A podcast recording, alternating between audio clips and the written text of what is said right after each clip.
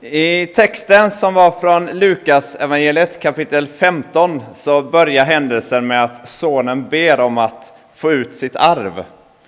Far, säger han, ge mig min del av förmögenheten. Och att be om det vid den tiden, det var samma sak som att önska sig att fadern dog. Att tydligt visa att man ville inte tillhöra fadern mer. Jag tar min del, jag säljer den, jag åker iväg utan tanke på att någonsin komma tillbaka. Jag klipper banden. Och dessutom så kommer jag lämna dig med en trängre yta på att bo, för när jag får min del av marken så säljer jag den. Och vi kan ana hur smärtsamt det här måste ha varit för fadern. Att någon väljer att gå sin egen väg. Och det är det mest smärtsamma som Gud kan uppleva. Men han ger människan frihet att göra sina egna val. Och därför låter han sonen gå iväg med arvet. Några dagar senare hade den yngsta sonen sålt allt han ägde och gav sig iväg till ett främmande land. Där slösade han bort sin förmögenhet på ett liv i utsvävningar. När han hade gjort av med allt blev det svår hungersnöd i landet och han började lida nöd. Och I det skedet så borde det vara naturligt för sonen att bege sig hemåt igen. Men ibland så tror jag att vi är för stolta för att erkänna våra fel och våra misstag. Och inte minst så skämdes han säkert och tänkte att fadern nu måste varit väldigt arg och besviken och inte velat ha med honom att göra. Och säkert hade ju hela byn där hemma också reagerat, så det fanns många som den här sonen inte längre ville se i ögonen. Och därför står det att han gick och tog tjänst hos en välbärgad man i det landet och denne skickade ut honom på sina ägor för att vakta grisar. Han hade gärna velat äta sig mätt på fröskidorna som grisarna åt, men ingen lät honom få något. Så nu sjunker den här sonen snabbt och djupt. Och det är inte på grund av jobbets status, utan det var på grund av att vid den här tiden så var det orent med grisar för judar.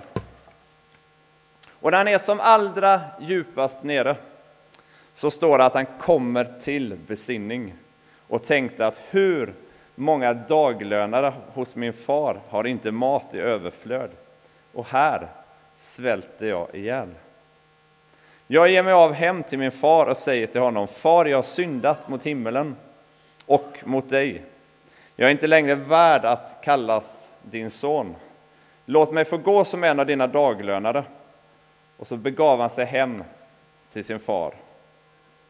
Och tittar vi nu noga i den här texten så är det som att sonen verkar mena att jag är inte värdig att kallas din son just nu. Inte just nu, men kanske sen.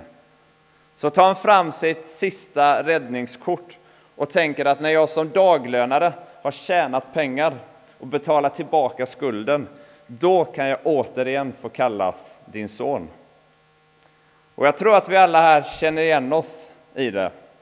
Att vi är så vana vid att behöva förtjäna kärlek.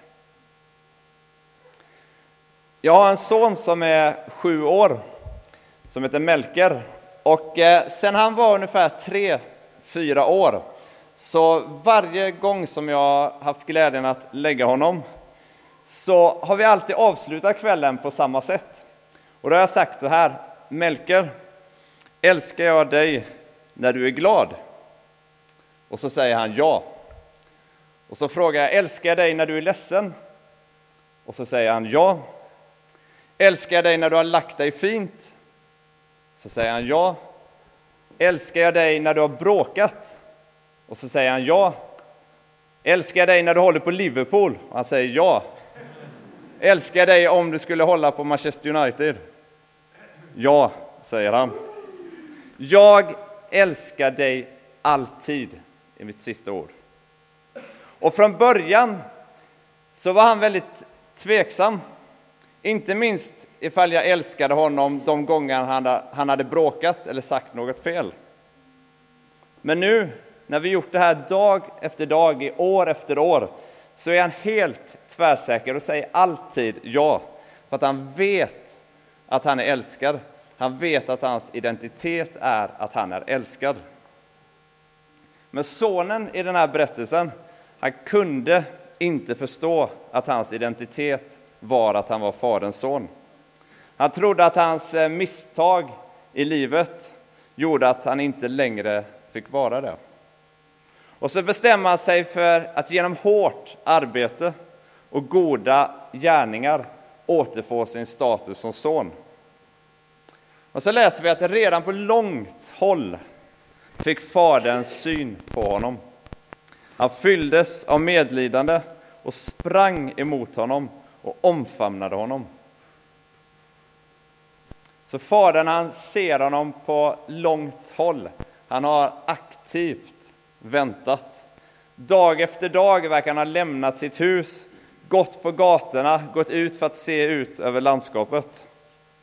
Och så läser vi att han fylldes av medlidande när han ser sonen och springer emot honom och omfamnar honom. Och det var ju så vid den tiden att ingen äldre man sprang. Och det var egentligen två anledningar. Det första var ju att Nike och Adidas-kollektionen hade inte riktigt kommit fram till den här byn. Så att det man bar vid den här tiden var ju långa mantlar, vilket gjorde att det var inte så lätt att springa. Och det andra var att vid den här tiden så ansågs det förnedrande för en man att visa sina ben och inte minst sina knäskålar. Men nu finns det ju ingen anledning här, om man sitter här nu som äldre man, att eh, gå härifrån, kanske låna med sig en konfirmandkåpa, sätta på sig den och hoppa ner i tv-soffan och säga att idag var jag i kyrkan och hörde att man behöver inte träna och inte springa. Men det var en tradition då. Men det gör att Faderns kärlek växer allt mer när vi hör den här berättelsen. För han struntar fullständigt i att han förnedrar sig inför alla. Allt hans fokus är på att välkomna den här sonen. Han är så glad att han bryr sig inte om något som helst om vad andra tycker eller tänker. Och så en viktig sak är att han vill möta sonen själv först, innan sonen får möta fördömelser av alla andra som bor i byn. Det fanns en annan tradition vid den tiden, om man hade gjort något så här, att svikit människor och lämnat.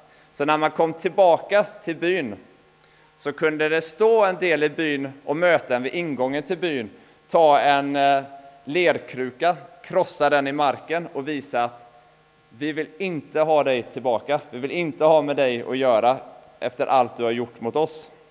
Och det var väl egentligen det som hade väntat den här sonen. Men, tänker fadern, om jag tar emot honom först så visar jag och ger ett exempel för alla andra på vad fullständig förlåtelse och kärlek är. Och så nu innan sonen ens hinner säga något så omfamnar han honom. Och i den stunden så händer det något med den här sonen. Det han hade planerat för bara två verser sedan, att han skulle jobba sig tillbaka, betala skulden och med egna gärningar återfå sin identitet som son. Det som var hans räddningskort, det bara kastar han bort. Och så säger han, far, jag är inte längre värd att kallas din son och jag kommer heller aldrig kunna bli värdig. Det är bara nåd, det är bara kärlek. Det var inte jag som fann min väg tillbaka, utan jag blev funnen av dig. Och så det sista så säger fadern till sina tjänare att skynda er fram, ta fram min finaste dräkt och klä honom i den. Sätt en ring på hans hand och skor på hans fötter och hämta gödkalven och slakta den så ska vi hålla fest. Min son var död och lever igen, han var förlorad och är återfunnen. Och festen började. Och ringen visar att man tillhörde familjen. Skorna gavs åt fria människor, så han får en fullständig upprättelse, den här sonen.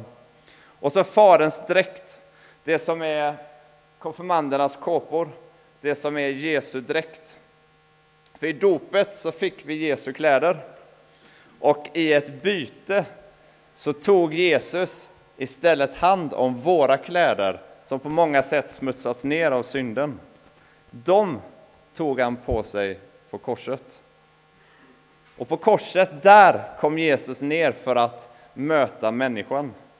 Han lämnade härligheten och kom ner ödmjukt springande emot oss. Och därifrån så erbjuder han oss alla här inne förlåtelse, frihet, upprättelse, nya kläder och rätten att vara Guds barn för alla som tror på honom. Amen.